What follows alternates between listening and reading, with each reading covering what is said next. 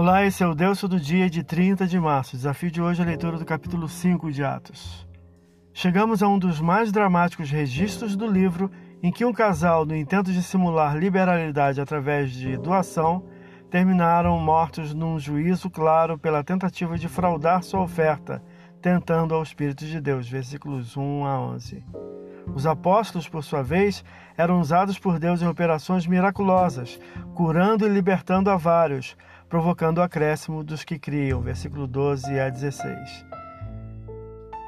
Invejados pelos líderes religiosos, foram presos no cárcere, liberados por um anjo de Deus, após o que foram detidos e novamente levados aos líderes, que os censuraram, proibindo-os de testemunhar de Jesus. Versículo 17 a 32. Pedro, no entanto, o faz diante deles, suscitando sua fúria e planos de execução. Versículo 33.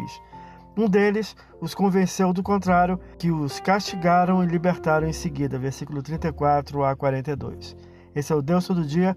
Boa leitura que você possa ouvir Deus falar através da sua palavra. Agora segue a mensagem pensamento do dia do pastor Heber Jamil.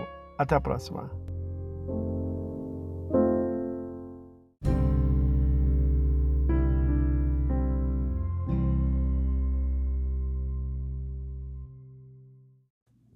Pensamento do dia.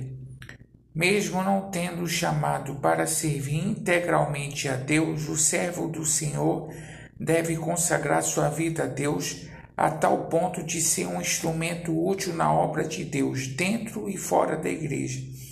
Quando entregamos a vida a Jesus, não entregamos parte dela, mas toda ela.